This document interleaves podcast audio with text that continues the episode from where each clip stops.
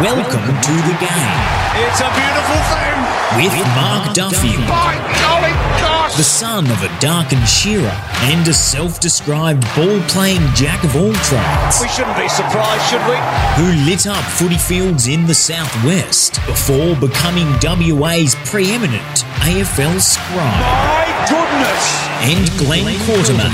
Wow-wee. A proud Victorian parked permanently in the West who would have played 300 AFL games if not for his incredibly small hands. Goodness gracious me. Together they are Duff and Quarters, You know who? and this is your favourite footy podcast. It's unbelievable.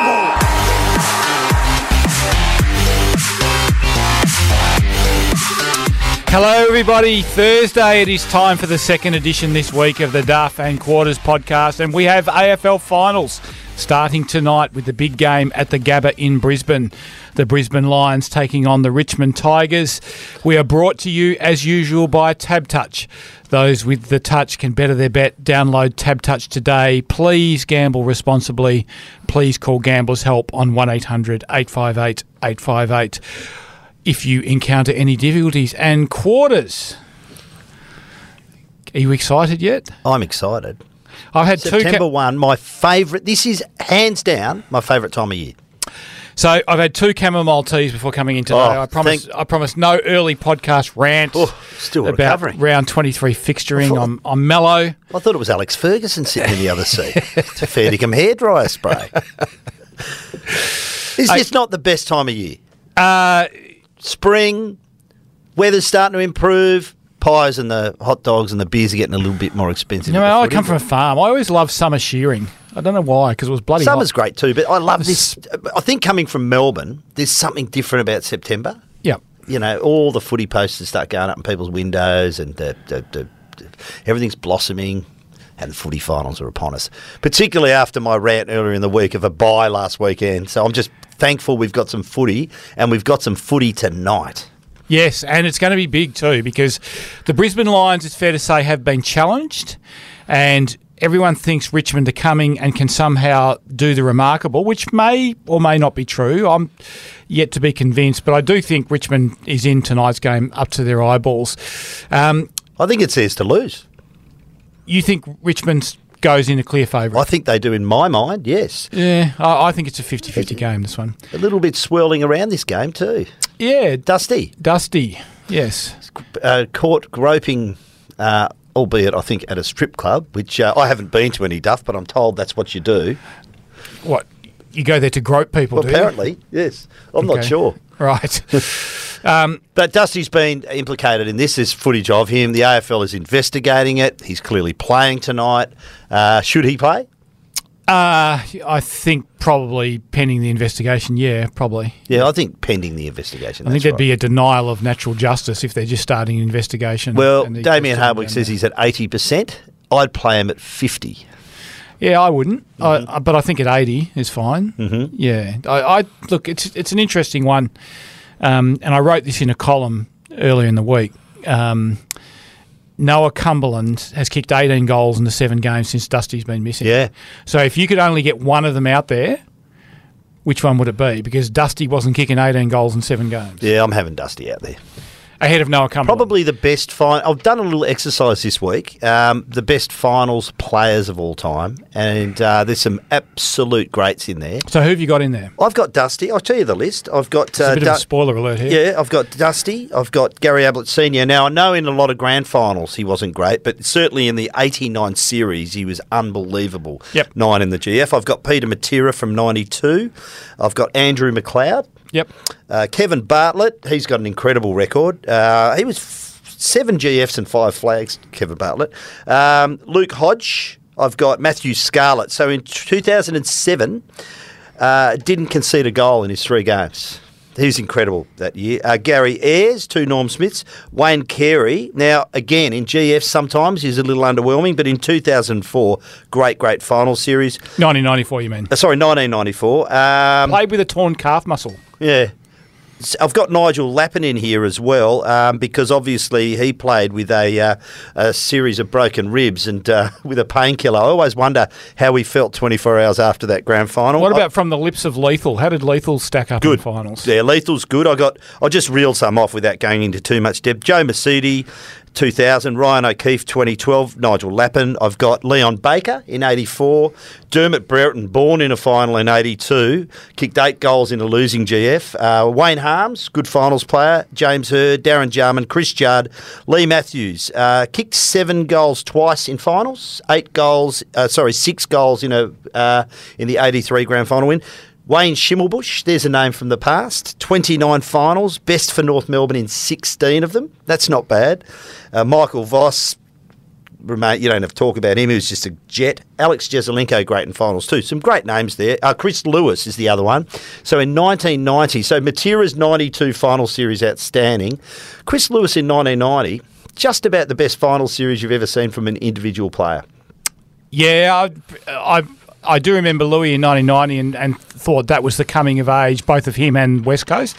Um, It's a great exercise. There's I a have- few I've missed there too, but you know, great great players amongst those. Leon Baker's an interesting one, you know, because Leon Baker, we remember the um, 84. the 84 and 85 games, but what we forget is that Leon Baker was, I think he was best on ground for South Bunbury in a premiership in 1980. I think he was Swan District's best in a losing preliminary final in 81. He was one of the best on the ground in 82 when they won the flag. He was in their best six players in 83 when they won the flag. He was one of the two or three best players on the ground in 84 when Essendon beat Hawthorn, and he was one of the two or three best players on the ground in 85 When Essendon flogged Hawthorn. Essendon absolutely flogged Hawthorn. So Maurice Rioli, Yeah, great final. uh, brilliant in 79 when South lost. Uh, Simpson medalist in 80 when they won. Uh, Simpson medalist in 81 shared with Gary Shaw when they lost. And Norm Smith medalist in 82 with Richmond when they lost. So close to best on ground in four grand finals in a row at either WAFL or VFL level. Three times in losing teams. That's a pretty fair Yep, record as yep. well. Yeah, I'm sure there's a few WAFL greats we've missed as well. So, uh, really interesting exercise that one. So, trade talk. West Coast in the process of going through their exit interviews. They will get most of this done next week after their WAFL team is finished. Um, a bit of scuttlebutt. We know that Port Adelaide is coming hard at Junior Rioli, and we know now that Alastair Clarkson has reached out and made contact with Junior Rioli as well. So this is an interesting one. Junior Rioli has always been the one West Coast player we have thought would have some trade currency, and so the question is: Do you keep him? Does he owe the club, or do you let him go and try and reap the the draft bounty that he may offer you? I don't think he's the only player with trade currency, but right now he's the one being. so you're you're the McGovern Of on the course, of table. course. But uh, look, uh, I'm not sure if Essendon and Richmond are also into Junior Rioli. Eh, Richmond would be an interesting mix given they've already got two Riolis there who are both great talents. Um, I think I don't subscribe to the theory that he owes West Coast nothing. Um, he can go on his terms. He owes them plenty. They've stood behind him throughout the last few years um, through his suspensions. I think uh, West Coast should get trade value out of it. I think I think second round. I don't think you're getting anything higher than that. I think if you got a first rounder for Junior Rioli, you've had a massive win. Yeah, so no, I think second round. Second round's about the going rate, something in the twenties. Yep. And I think the thing that West Coast has to West Coast has to set that whole what does he owe us aside, and they just have to ask the question: What is the best outcome? Yeah, it's not what he owes. Yeah, that's right. But he owes them trade value. Yeah. That's what he owes them. So I, I would hate to see him go for next to nothing.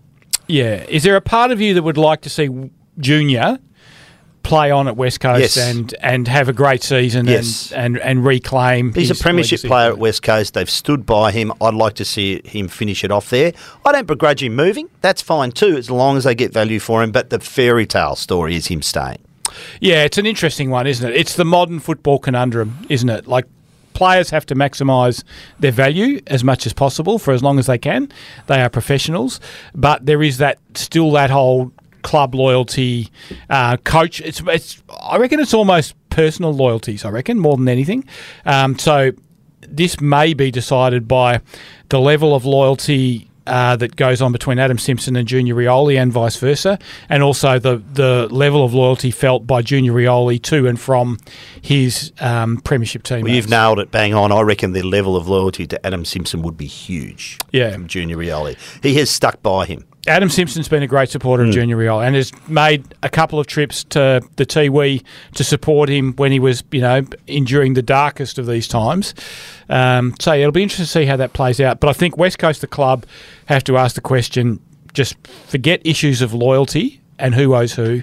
What is the best outcome for the club? And I suspect the best.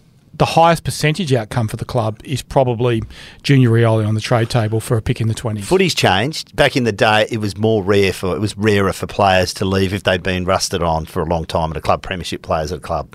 Now it's about getting one more year tacked on to the end of a contract. That could happen at Hawthorn with Luke Breust and Jack Gunston. I'd hate to see it happen. Jack Gunston's been linked to Brisbane. Uh, I'd hate to see those players go from Hawthorn, but it may happen. Um, Hawthorn's shown no reluctance to release players either. So things have changed. Well, if you're Hawthorn, is Jack Gunston playing in your next finals team? He's not, but further to your theory that you need some experience there because it is a very young group. I like him in that forward line. I like Luke Breust. Luke Breust, and both of them are still playing great footy. So I, I'd like to see them in that side next year. But you look at what you can get to get for them. Likely destination for Junior Rioli. We know that Port Adelaide are into him, have a big contract offer on the table for him, and we also know that Alastair Clarkson has reached out for him. Alastair Clarkson, the new uh, coach of North Melbourne. Where do you think is the most likely destination? Geez, that's a hard one. I'm not sure. I mean, you've, on the one hand, Port would be compelling. Um, North Melbourne Clarkson, And I suppose we couldn't rule out Richmond, given that Shane Edwards has just been left out yes, of their team for tonight's game. Will probably be the Medi sub, we think, uh, but that probably spells pretty close to the end for Shane Edwards. So therefore, Shane Edwards, that player who sometimes plays mid, sometimes plays forward, that roughly fits Junior Rioli's skill set. So maybe they're in the, the I running think. as well. Oh, look, I think if I'm junior, the perfect destination is Richmond. yeah. But I'd want to have a look at Clarko if I was him. I think there'd be a bit of intrigue about Clarko. They'll get some players purely on the back of Clarkson, and I want to play under him. And they might keep some as well. There's, Yes. there's talk now that Cam Zurhaar, um, who had been sort of like loosely linked to West Coast in particular, um, Cam Zurhaar, even if he did leave North Melbourne, he would want to stay in Melbourne. Now, if he's staying in Melbourne, I suspect he's staying at North Melbourne. Um, so that's an interesting Paul change in Francis is the other one too. I don't think he knows yet, to be quite frank, where he's going to end up. Yeah, well, what I would say about that is having Alastair Clarkson doesn't hurt. No, does it? As far as um, Jason Hornfla- Horne-Francis goes.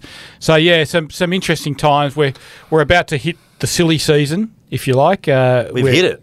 with We're in it. with AFL trades uh, ramping up big time. So, uh, mail from Fremantle is that Sam Sturt will be offered a one year contract.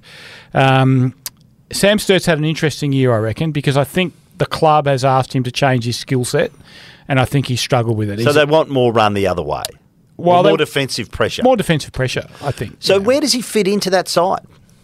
So eh, that's an interesting question. I, see, I would argue that if Michael Walters gets to 32 next year and struggles, that probably the player in the Fremantle forward structure, Sam Sturt, most likely fits the skill set of. It's probably Michael Walters. He's a finisher, very silky player. He's a goal kicker. Um, he's not a tackle applier, pressure applier. So not yet, anyway.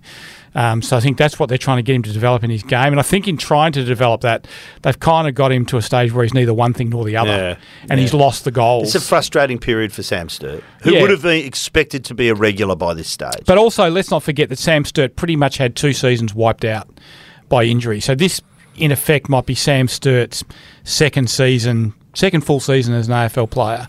So the fact that he's gotten through this season, played a lot of footy, and then gets to do a pre-season and ramp all that up, that they might be looking forward to that as okay. There might be something more to be had here. So we'll watch that space very closely. we better tip some winners or losers. Let's call them winners at this stage. yep. And um, and then we'll move on. We've got a pretty big mailbag this week.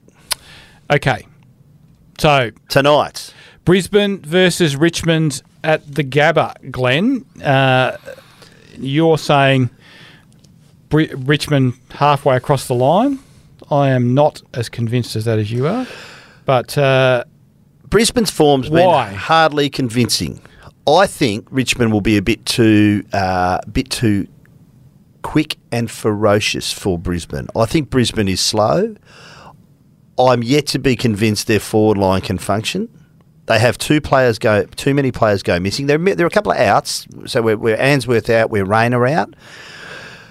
It's Marcus a big, Adams. and Marcus Adams. We're a big. It's gonna. It's gonna have to. Someone's gonna have to step up. Now, who is that player? Who? So, interestingly, Shai Bolton's come across late. He's had some personal issues to deal with. He is playing. He's your real. If you look at the first player I'm looking at, if I'm Brisbane, is I'm looking at Shai Bolton. So I'm going probably Starcevic. Starcevic to Bolton, Hmm. which means Martin will play mainly forward here. So probably thinking Darcy Gardiner to Yeah. Martin. And then you've got uh, Tom Lynch, of course, so and Riewoldt. So who you've got um, uh, Harris Andrews Harris. Andrews, and you've also got McStay as an option. No, McStay goes forward. Um, I think Jackson Payne plays, and Jackson Payne plays on um, uh, Jack Li- Riewoldt. okay. and you just have to back him in. Um, you know, like uh, in the in games like this, you've got to ask someone to do a big job. I think. So who stands up for Brisbane in this game? I think their midfield's got to stand Yep. up. I, I think that's where they can get hold of the game. They need a massive game from Lachie Neale. They need a massive game from Oscar McInerney. Oscar McInerney needs to really get on the front foot and dominate. He needs to go forward and give them a marking presence as well. See, I reckon you're going to get a massive game from Lachie Neale. We know that. You're probably going to get a great contribution from McCluggage. I reckon it's up to someone like a Lyons, who's just going to have to. Step. I, the fact that Lyon's even playing bothers me. but you need someone to step up to, Well, to actually. I'd argue that player's Dane Zorko. Like after the the goings on of the last game, um, the way he reacted, he reacted really badly. Now, clearly, there was a lot of stuff going backwards Yep. and forwards, but uh, he said himself he stepped over the line, went too far with that. Um, we know the fallout from that all too well. Um, he's the captain of the club. Um, depending on how they go and depending on how they view him next year, this may be his last game as captain of the Okay, so is it too unfair and too harsh to say this is a defining moment for Dane Zorko? I would say this. There's two players to me. This is a defining moment for. Yeah. One is Dane Zorko, and the other one's Joe Daniher. Yeah. Joe Daniher went to that club on good money. Um, you know, the club's been good for him. They've set him up where he wants to be set up. He's out of the limelight. He's out of the Melbourne bubble. Um, a lot of this stuff has been about lowering the pressure on Joe. Joe, this is what you're paid to do, mate. This is what you are paid to do. So one and five in finals under Chris Fagan, and by the way, Chris Fagan has absolutely doubled down with his support for Zorko, as you would expect. Yep. Um, and I would be surprised if he didn't. So, well, look, I, I get the point. It's it seems, on the one hand, everyone's almost expecting because Brisbane's form has been so poor and Richmond's been white hot. Everyone's expecting Richmond to come and you know bit of a boil over. So it's funny to talk about a Brisbane ambush at the Gabba where they rarely lose, but one and five in finals. Five of those finals at the Gabba. yeah, albeit a couple of them have been one point one losses. One point and three point losses. So Yeah. you know it's not a monkey. This is a howler monkey. You know what a howler monkey is? What, more like a gorilla. No, it's a monkey that lives in the Amazon, and you can hear them from a couple of k's away. They're really loud. this is a howler monkey on the back of Brisbane. They have to get up and win this tonight. But I'm tip, I'm tipping Richmond. I just don't see. I look at that Ri- Brisbane side, and I just don't see enough X factor jumping out at me. And I think Richmond's style will bother them. I agree with you. If their midfield can get on top and get enough into that forward line, enough supply, then it could be on. But yeah, I just it's hard to go past Richmond at the moment. I'm going to pick them. So Richmond is a dollar sixty-seven, and Brisbane is two dollars twenty. That's amazing, really, isn't it, when you think about it? I think this is an even game. I, I think Brisbane is overs at that. I think Brisbane is a good value bet. Um, this is their home ground. Don't forget they led the Tigers by nearly seven goals. And then coughed it up. A few weeks You don't back. reckon that'll be playing on their minds again? I well, yeah, but how does it play on their mind? Because we were that far in front of them and we still managed to lose. And conversely, Richmond will be saying we can beat them from any position. Yep. So it is a different state of affairs in Brisbane, but I just I'm not confident enough in Brisbane and where they've been lately to pick them. Yeah, I I'd agree. uh, Sounds like you're still making your mind up as we speak. No, no, no. I, I'm happy with the tip of Brisbane. Now, I'm not saying Tipping Bris- Brisbane. I'm not saying that Brisbane are sure things in this game, Mm-hmm. but what I would say is that I think that those odds are overs for Brisbane, um, and I just get the feeling this will be line in the sand time for Brisbane, and everyone's assuming that Richmond has got all their eggs in a row, you know, or they're all their ducks in a row. Sorry. Um, and they're going to make this irresistible charge towards the grand final. I'm just yet to be convinced about that. I'm not convinced they're going to make a charge towards the grand final. I'm just more convinced about this evening. yeah, Who's the big sculpt they've claimed? Exactly. So there's the question mark about going deep, but I think tonight might be a different story. All right. So uh, you're on Richmond. I'm on Brisbane. Melbourne versus Sydney. MCG on Friday night. Uh, Melbourne are $1.48 with Tab Touch. Sydney $2.65. Who wins and why? Quarters? Uh, Melbourne wins, best defence in the competition, marginally over Fremantle in terms of uh, goals conceded. Um, they've got the midfield to go like inside 50 dominance. When they do, I think they've won 13, lost one when they've won the inside 50s this year. I think Melbourne's hit form at the right time. They were, um, even players like Melksham have stepped up in the last four or five weeks. Uh, it's sort of to the level that Melbourne was at in last year's final series. I'll give you, throw an X factor at you though. This is a young Sydney group who don't know how to lose. They don't want to lose, they don't know how to lose at the moment. I'm going to throw a name at you. This is my X factor for this final series. If you're talking about a player who we could be talking about in, th- we're talking about him now, but in four weeks or three weeks or whatever, as in, gee, I didn't realise he was that good. Is um, is Chad Warner? Here's a stat: he's 21. He's played 36 games. I know. It's incredible, isn't it? He has really stepped into the mantle uh, left by Josh Kennedy. And Josh Kennedy's been mentoring him besi- behind the scenes. The kid's got talent. The kid goes 110 miles an hour at it. Uh, incidentally, he was reeled back in by John Longmire early days too for doing that in a pre-season. But I love watching him. Good East Fremantle kid. He's a real X factor for me. I love the way this Sydney side goes about it. So you can never write them off. Um, it's a tough first first up ask for them at the MCG against Melbourne. So they beat Melbourne at the MCG uh, back in that mid-season slump that Yep. Melbourne had when they lost three in a row. Now there's a few things, there's a few factors that played in there that uh, you would think that Melbourne has addressed and overcome since then. I'm going to tip Melbourne. But I do think this will be a close game. And you're right, Warner, you know, the matchup I'm really really looking forward to, and it won't be a matchup. They'll shake hands at the start of the game, and then they won't see each other till the finish. But War- Warner versus Oliver, and the different things they bring to their various clubs' midfield. and rates him as one of the players he looks up to and models himself on as well. I agree with you 100%. And I think they're number two points for and number two points against too. They're, they're, Sydney are a very, very good side. Um, by the way, John Longmire, 22 finals in 27 years, Sydney. And under Longmire, they've rarely missed, if maybe one one year or two. So, So is John Longmire the most underrated coach in the 100%. Absolutely. Because he, he, he doesn't just keep his team in the mix consistently, he changes the nature of the team. So this team is a completely different team to the one that won the 2012 flag. Yeah, and it evolves. It evolves without bottoming out, and it evolves quickly. They may have the um, the list restructuring down perfectly, Sydney. They also have the academies. They have the academies. You know, the other one who may be underrated, uh, probably not by you, and maybe not by me, is Chris Scott. For what he's what Yeah, I don't- I don't underrate Chris Scott Yeah, I, don't. I don't, but a lot of people do because they just look at silverware and the fact that he's only achieved it once with this group. Um, but Sydney, incredible record. Um, just, just you know, hard, they're going to give it one hell of a fight. No, they, they don't want to lose. They don't know how to lose. But I just think Melbourne, cherry ripe for me, they are one of the two best sides in it. Yep. Yep. I'm going to go Melbourne. I think that uh, this is where Melbourne franks its status in the AFL pecking order, and I think they can get this done by two to three goals. Geelong versus Collingwood. Geelong a dollar thirty-seven, Collingwood three dollars ten. I'm going to say right at the outset quarters. This is the Saturday afternoon game at the MCG. Probably played in front of eighty-five to ninety thousand people. Collingwood are way over the odds. What are they? They're three dollars ten. Yeah, that's way over. Collingwood play a game style that will stand up in September. So it's a Richmond game style. It's a Richmond game style. Richmond are 10 and 2 in finals since the start of 2017. But it worked, and it's worked so far for Collingwood this year.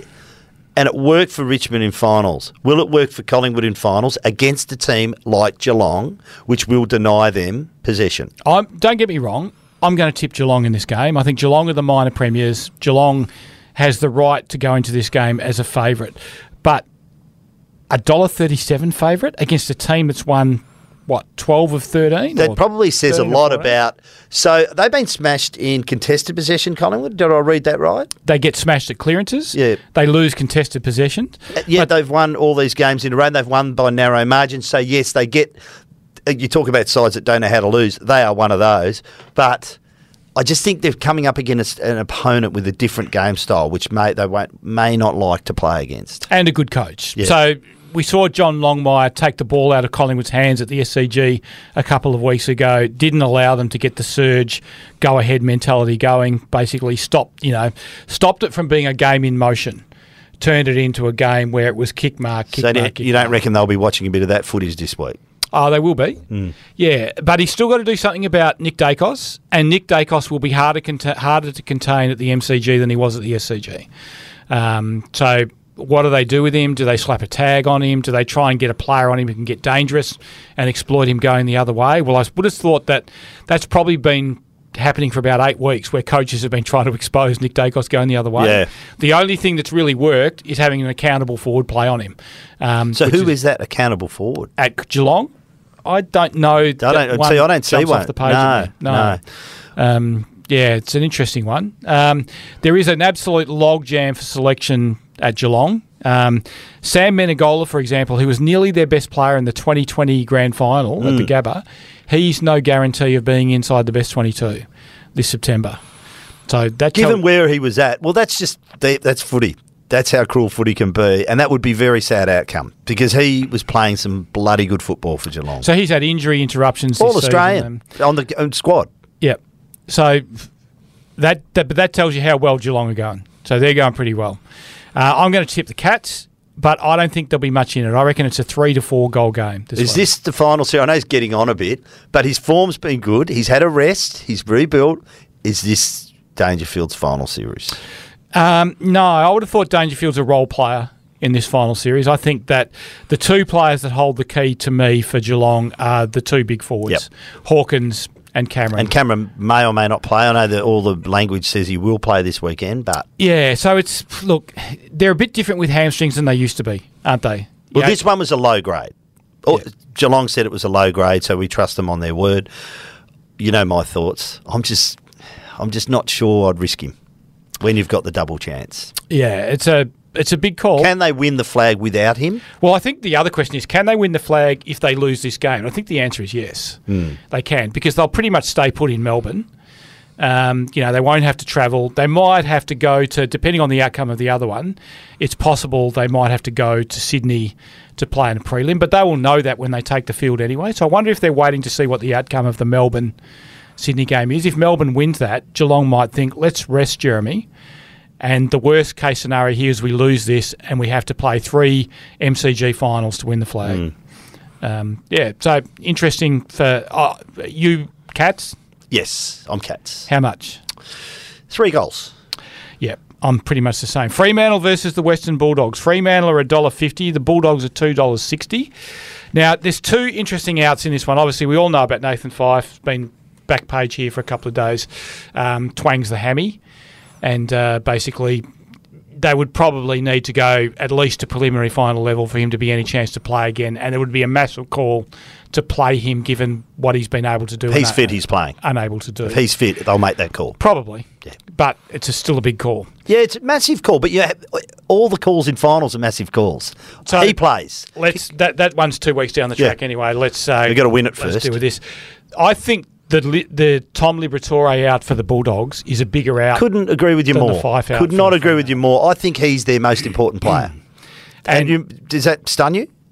Uh, yeah, that does. I think Marcus Bontempelli is their best player and therefore their He- most important. this player. bloke is the most important player for them, given he is the extractor. He's an igniter. He gets everything going for them. Yeah. And we saw that even in their loss at Marvel, he was pretty good in that area. He's always at the coalface. I think he's huge to them. I think he's a massive out. When I saw his out, I thought I was wavering in my tip. As soon as he was out, I thought I'm going Freo. Yeah, I've never wavered in this tip. I, I think that before Fremantle and Fyfe fans get too outraged by this, you can't miss what you haven't had. They've had Nathan Fyfe seven times out of 22 this year. So that basically means they haven't had him, so therefore they're not going to miss him. Um, I would say that, um, uh, well, look, they would rather he was there, but it's it's like a it's one of those big selection calls. Isn't They, it? They can to- win without him, Yeah. but if he's fit and available, he's in my 22. He walks into my 22. I think there's no way you can play a final without him if he's available. Gives you so much upside. I think because the Bulldogs rely so heavily on midfield dominance, and because Liberatore is an important part of that, I think that he's a big out for them. And uh, you know the words about Bailey Smith and the vision we've seen of Bailey Smith on the training track aren't that convincing either. So clearly Bailey Smith is going to come into this carrying something. Let's not forget, they probably shouldn't be there. The dogs. Ah. Scrape did. Well, they, earned the- they, they, they got there, didn't they? But they had to rely on others. Yeah, I mean, if you get there, you deserve to be there. Mm. Um, the eight most deserving clubs get to the finals. Yeah, I'll tell you what, Carlton supporters might argue that case with Well, you. Well, mate, Yeah. two goes at it last Yeah, I two know, weeks. I know, I Good, know. good opposition, I'll grant you, but you know they were in position to win them both. They lost them both. So Bailey Banfield plays, Taberner goes to the WAFL. Well, we'll know this afternoon. I, would be a big call for me. I, I would rather see them go in a different direction. I would probably go with, you know what? I'd go with Lloyd Meek. I'd go the two ruckman. I'd ask Sean Darcy to get forward more. Um, Griffin Logue, we think he's he's fine with that groin issue. You got Rory Lobb playing. Rory Lobb plays to me as a pure forward in this game. Uh, then I want a forward ruck. Um, which would be Darcy fifty percent of the chance, and I want the bustling tall forward. Probably going to help you against English and Sam Darcy. and I'd have Bailey Banfield as the medi sub. Yeah, it's because they're the they're for me. That's the real danger. Yeah. Is that that twin attack? You know, Sam Darcy now. Yeah. uh, can go forward, can go back, probably go forward. So that's why, for me, Griffin Logue was always was never in any doubt about playing in this game because basically, if things go badly, Griffin Logue has to go back on play. On So Lobb tour. plays, Logue plays. How many does Lobb have to kick, or is it not all about Lobb? It's about not being outmarked. It's about It's about the halving on the contest, and it's Yeah. about Switkowski. It's about Schultz. It's about Kick Frederick. two, three would be a bonus. Four would be absolute uh, primo deluxe. Um, but yeah, get your hands in the air, compete really hard, uh, let the ball hit the deck, uh, and uh, and let the smalls go to work. So we're both on Freo. I'm on Freo by four goals in this, and I've been. Look, it's only a two horse race. Um, Fremantle hasn't played finals for six years, so they're a bit of an unknown quantity in September. I just think that if you um, if you finish fifth and you're playing eighth, you've made the finals comfortably. You've beaten them at their home ground three weeks ago. You've both got you know pretty sig- significant outs, and this is played at your home ground. You deserve to be a favourite and a comfortable favourite. Um, I'm really excited for uh, Serong, for um, Brayshaw, for Brodie, um, and and the back line there. Um, actually had a really nice chat with Alex Pearce last week. He's done a phenomenal job as acting captain of that team. That back line is really set and really solid. Um, they're very comfortable uh, playing with each other, so it's going to be hard to penetrate. They'll they'll get the job done, I think. Freo. One thing I forgot to add earlier when we were talking about Melbourne and Sydney, Duff, is that Goodwin, as he was heading into last year's grand final, has come down with a pretty bad flu again. Yeah. So the only caveat I'd add to Melbourne Sydney is uh, I hope that doesn't obviously affect the players because it can. Like as in it goes into the player group. It goes into the player group, and we saw what happened to Geelong in the pre- preliminary final last year. So, yeah, that's a good call. Uh, I just thought I'd add that because if he's unable, of an asterisk. if he's unable to take his place, what I would say is they there is no shortage of coaching expertise on that panel Mm. to get them through that game. If if they have to keep Simon Goodwin in isolation from the player group, they will have the expertise in the coaches box. yes, they will. This done. Oh, Uze, sensational. So yeah. Well, okay. Mark Williams is Yeah, there. Um, you know, um, they've got a lot of senior coaching experience there. Uh, now, Duff, it's time for this. Saddle up your camel. It's time for the Thirsty Camel mailbag. Yes, thank you to Thirsty Camel. Thank you to Green Coast Lager from Stone and Wood Brewery. We'll be giving away a carton uh, today. Uh, please keep your emails short and let us know if you're from the great state of Western Australia. You can't win one if you're not from the state of Western Australia. Some funny and some serious emails today, Duff. Righto. I'll start with one from Chris. Hello from sunny Carnarvon. Duff, I'm with you and your much needed rant from Tuesday regarding round 20T fixturing and the start of the AFLW season. I get what the nuffies of AFL House were trying to do, but the pre finals bye sucks and can be mitigated with my simple formula. Start the fixtures back to front with state specific derbies, with the remaining 10 Vic teams remaining in Melbourne playing off against each other. That way, every team gets a home game before the final series begins. The AFL season can start straight after the men's grand final, as starting it now does not do it justice as it's overshadowed by the blokes. Simple. Yep. I don't have a problem with that. Um, yes, I, apologies for um, losing myself and the Oh, rant. there's a couple more. Don't worry, but don't apologise. We like it when you get angry. It's fine. Uh, this one from Fred, uh, directed at me, Duff. Can quarters please stop pronouncing Rankine as uh, Rankin as Rankine? It's Rankin. I did check, double check that, and sorry, uh, yes, Fred, you are correct, and I apologise, Fred, and I certainly hope you can sleep at night now that I've corrected that. Thank you, Glenn. Yeah, geez, Fred. Have some chamomile tea. Please. This one from Mark. I'd like your thoughts on where you rate Jack Darling in the history of Eagles forwards, as I rate him as a third ever best forward behind Kennedy and Sumich. Darling's skills and mobility for a key forward are at the elite standard, and he will end his career with around 600 goals, has a rare ability to take a contested mark, turn and successfully pass to a player in goal, a scoring opportunity was the exact role of a centre half forward. It goes on a bit, but uh, I think we get your point. Uh, and you'll get no argument from me. There was Scotty Cummings who was there briefly, who did win a Coleman medal at um, at West Coast. But Jack Darling has been a very, very good player for West Coast and a very maligned player by the West Coast fans, unfairly. Uh, Matt from Mount Hawthorn. Hey, fellas, I really hope an interstate team wins the Premiership this season. Can't really see it happening besides maybe Sydney. Since 2006, only two interstate teams have won a Premiership, Sydney and West Coast. It's been a Victorian domination. Out of the 15 grand finals, 22 times a Victorian team has played. Maybe it's time the AFL starts looking into the fixtures. Richmond playing their last seven games at the MCG in 2019 doesn't make it an even competition. It's becoming unfair having the big Victorian teams play 16, 17 times a season in Victoria. The only hope an interstate team has of making the grand final is finishing top two. We'll stop there because I can keep going. Love your show, won't miss it for anything. Clubhouse leader for me. Okay, so this is why I went on the rant the other day, is because it doesn't take much common sense from AFL House to understand that because our teams cross the Nullarbor 10 times, it is far more likely they'll be disadvantaged by an away game in round 23 than the, the Victorian clubs who might only cross a border of any kind, which means the train ride into the tram ride, as Mick Malthouse once described it, to Adelaide or up to Sydney or, Or the down- tram ride from MCG down to uh, Docklands. yeah, like all those things. It, it's all these things tell you you need to be careful with the travel schedules of the interstate clubs and the West Australian clubs in particular. And they just sit there with their poker faces like it doesn't matter and you can't do anything about it. When if you use about five brain neurons, you can. This one from Landon. Interesting email. This one. Hi, Duff and Quarters. Love the podcast. Easily the best AFL show out there. Thank you, Landon. No footy comments from me, but I was listening on Tuesday when I accidentally hit the screen where it increases the speed of the pod. Apple Pod app. As I was trying to get it back to normal, I stumbled across half speed, and it sounds like you had knocked off a few too many stone and woods while discussing footy. Brought me to tears laughing. If you want to give people a laugh on Thursday, play a recording at half speed for a bit of fun. And if you play it backwards, it says the Beatles must die. Un- unbutton your collar. Collar the devil is ace. It says actually backwards. So. Um, this one from thank you.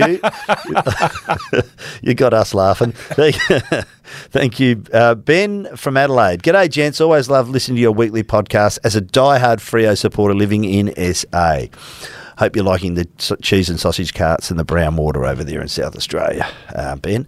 With rain expected before the game on Saturday night and the known drainage issues at Optus Stadium, plus Dockers being terrible in the wet, what's the chance of someone bringing out the Super Sopper Test cricket style to make sure the ground is bone dry before the opening bounce?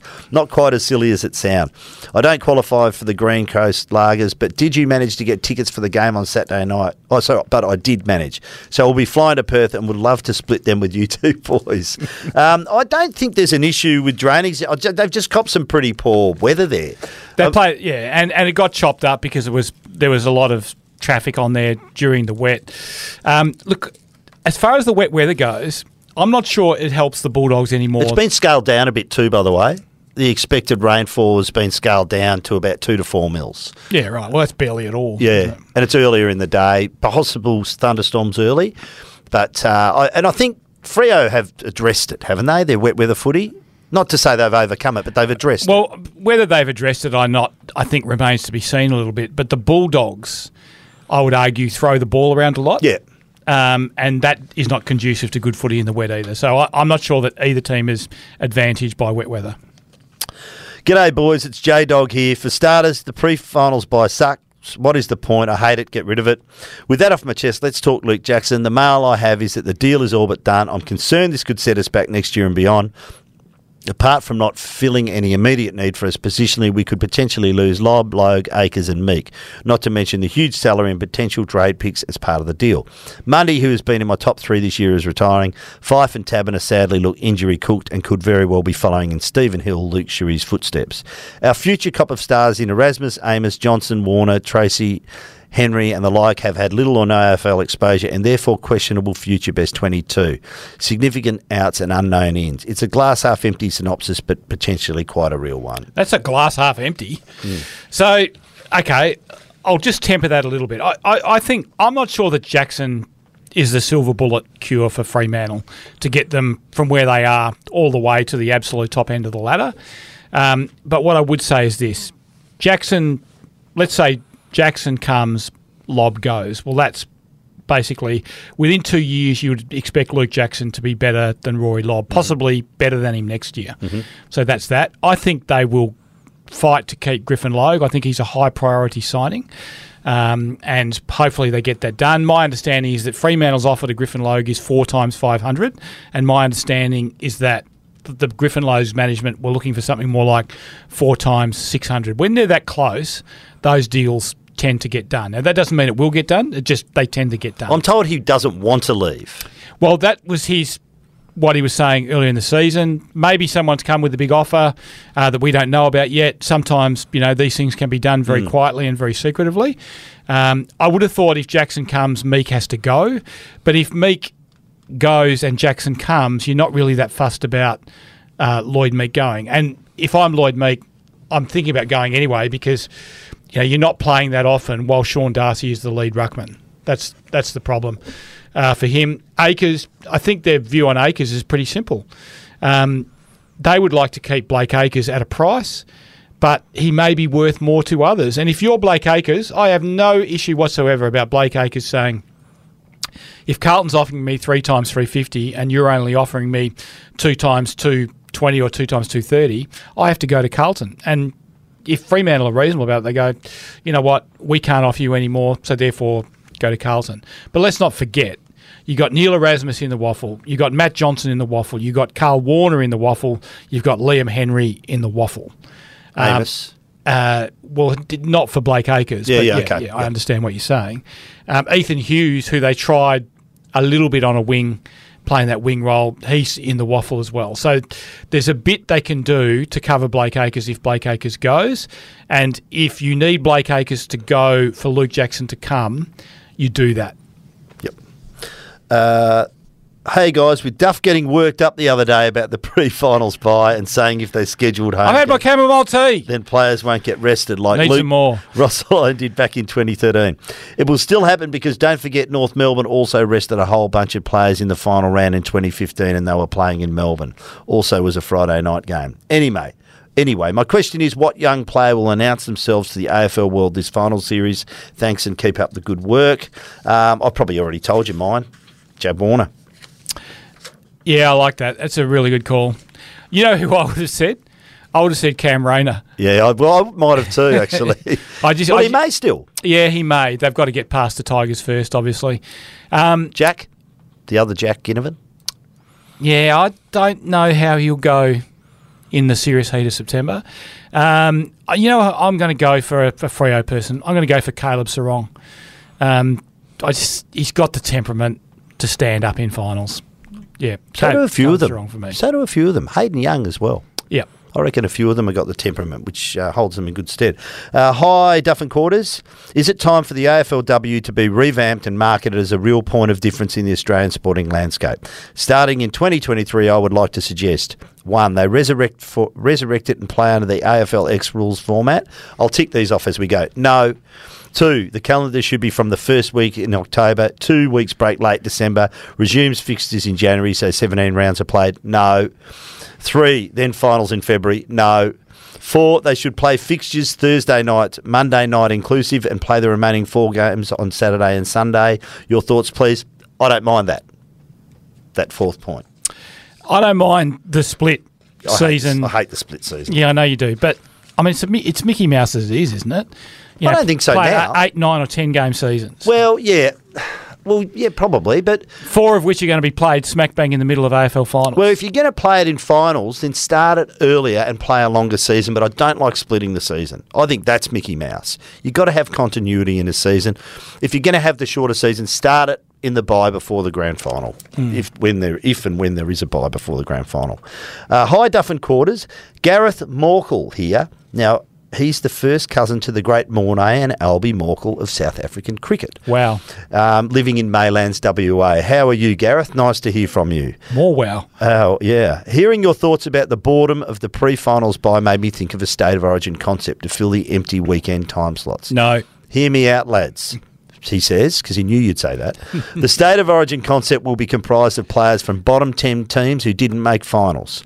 The state of origin weekend could feature multiple games across the weekend, i.e., WA v Vic, New South Wales v Queensland, SAV v Tas, or a standalone team, All Stars v Vic, etc. That's changed every year.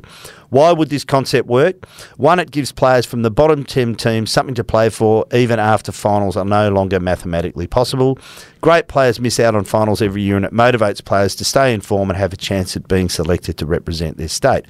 Two, not every player gets selected, obviously, as the top eight teams have finals, but it does generate interest in the state of origin concept and will get buy in from the fans salivating that X team would have won if X players were available to play it. Eventually, it will lead to a proper state of origin fixture before or after the AFL regular season. I don't think it's a crazy idea and the popularity would grow in the coming years. Let me know your thoughts, Gareth. no. So Gareth, it's a great idea, but the reason why it won't happen is because the players don't want to do it.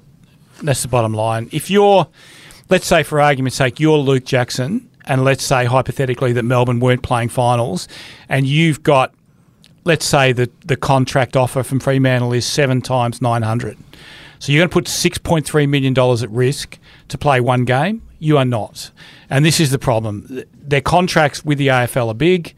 Um, they know they're big. The clubs don't want them because they don't want their assets at risk, and the players don't really want to do it because the dream for them is the MCG on Grand Final day, not State of Origin. Yeah, I think the state of origin for me, the only way it can work is similar to the NRL, and that's mid-season, and it's just not the buy-in there. It's that not there is. gonna happen. The NRL state of origin is bigger than the NRL grand final, Yeah. and that will never happen in the AFL. Correct. So there's your answer. And I don't think we want it to either. no, no, no, I don't. Uh, hi, Duff and Quarters. Mrs. Longmuir here.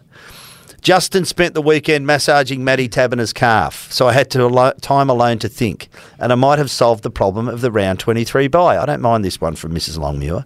Why not make it a split round? The teams that have made finals or might play finals play in the usual round 23 slot, and then a week later, the teams out of contention play their games. It would keep the season rolling while stopping teams in finals contention resting players. Yes, it would only be pride on the line for these non finals teams, but why not have fun with that? Call it the dead rubber round and get Bridgestone to sponsor it. It's very good. It's not bad. Very good. Contender, I think.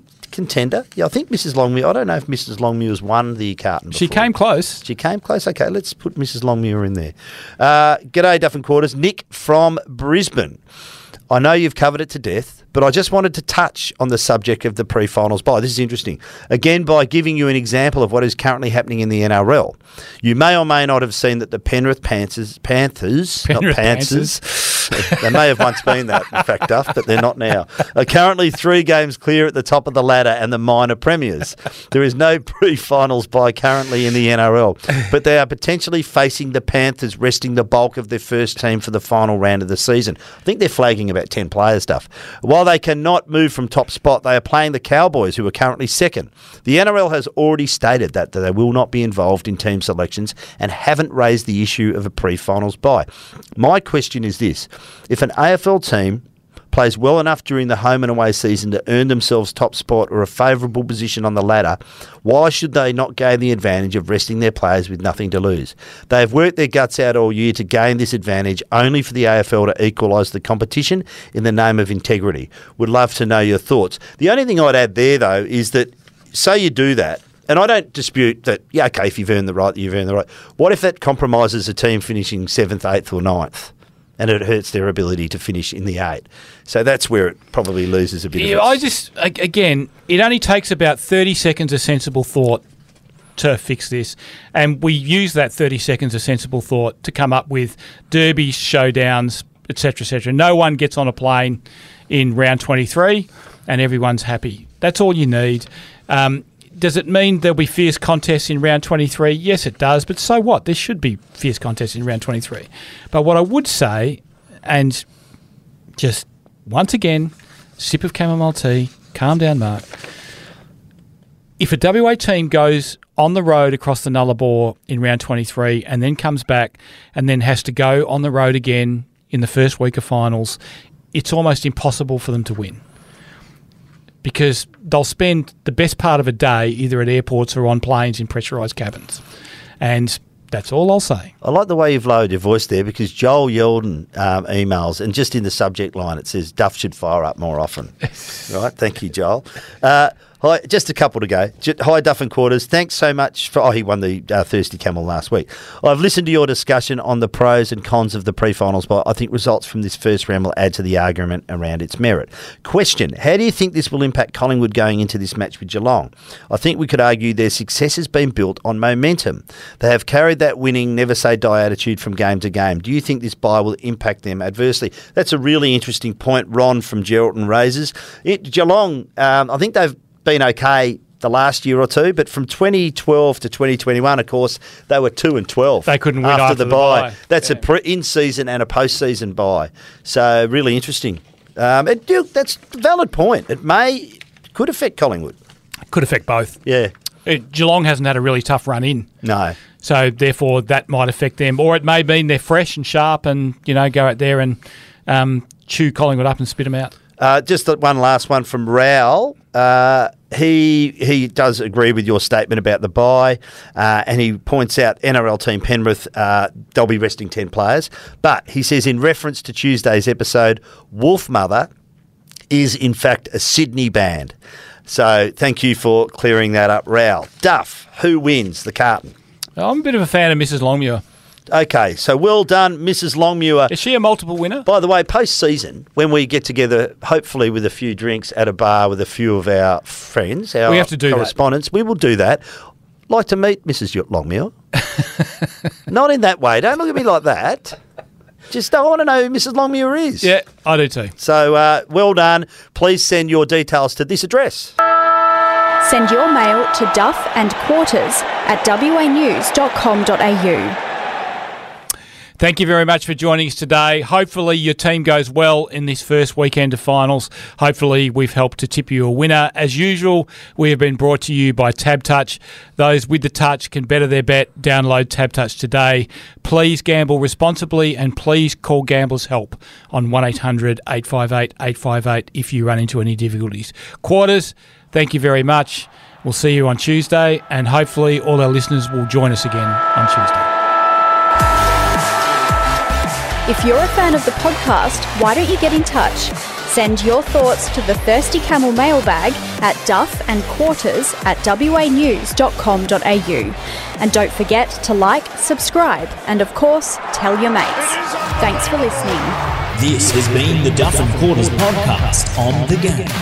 You know who? It's unbelievable.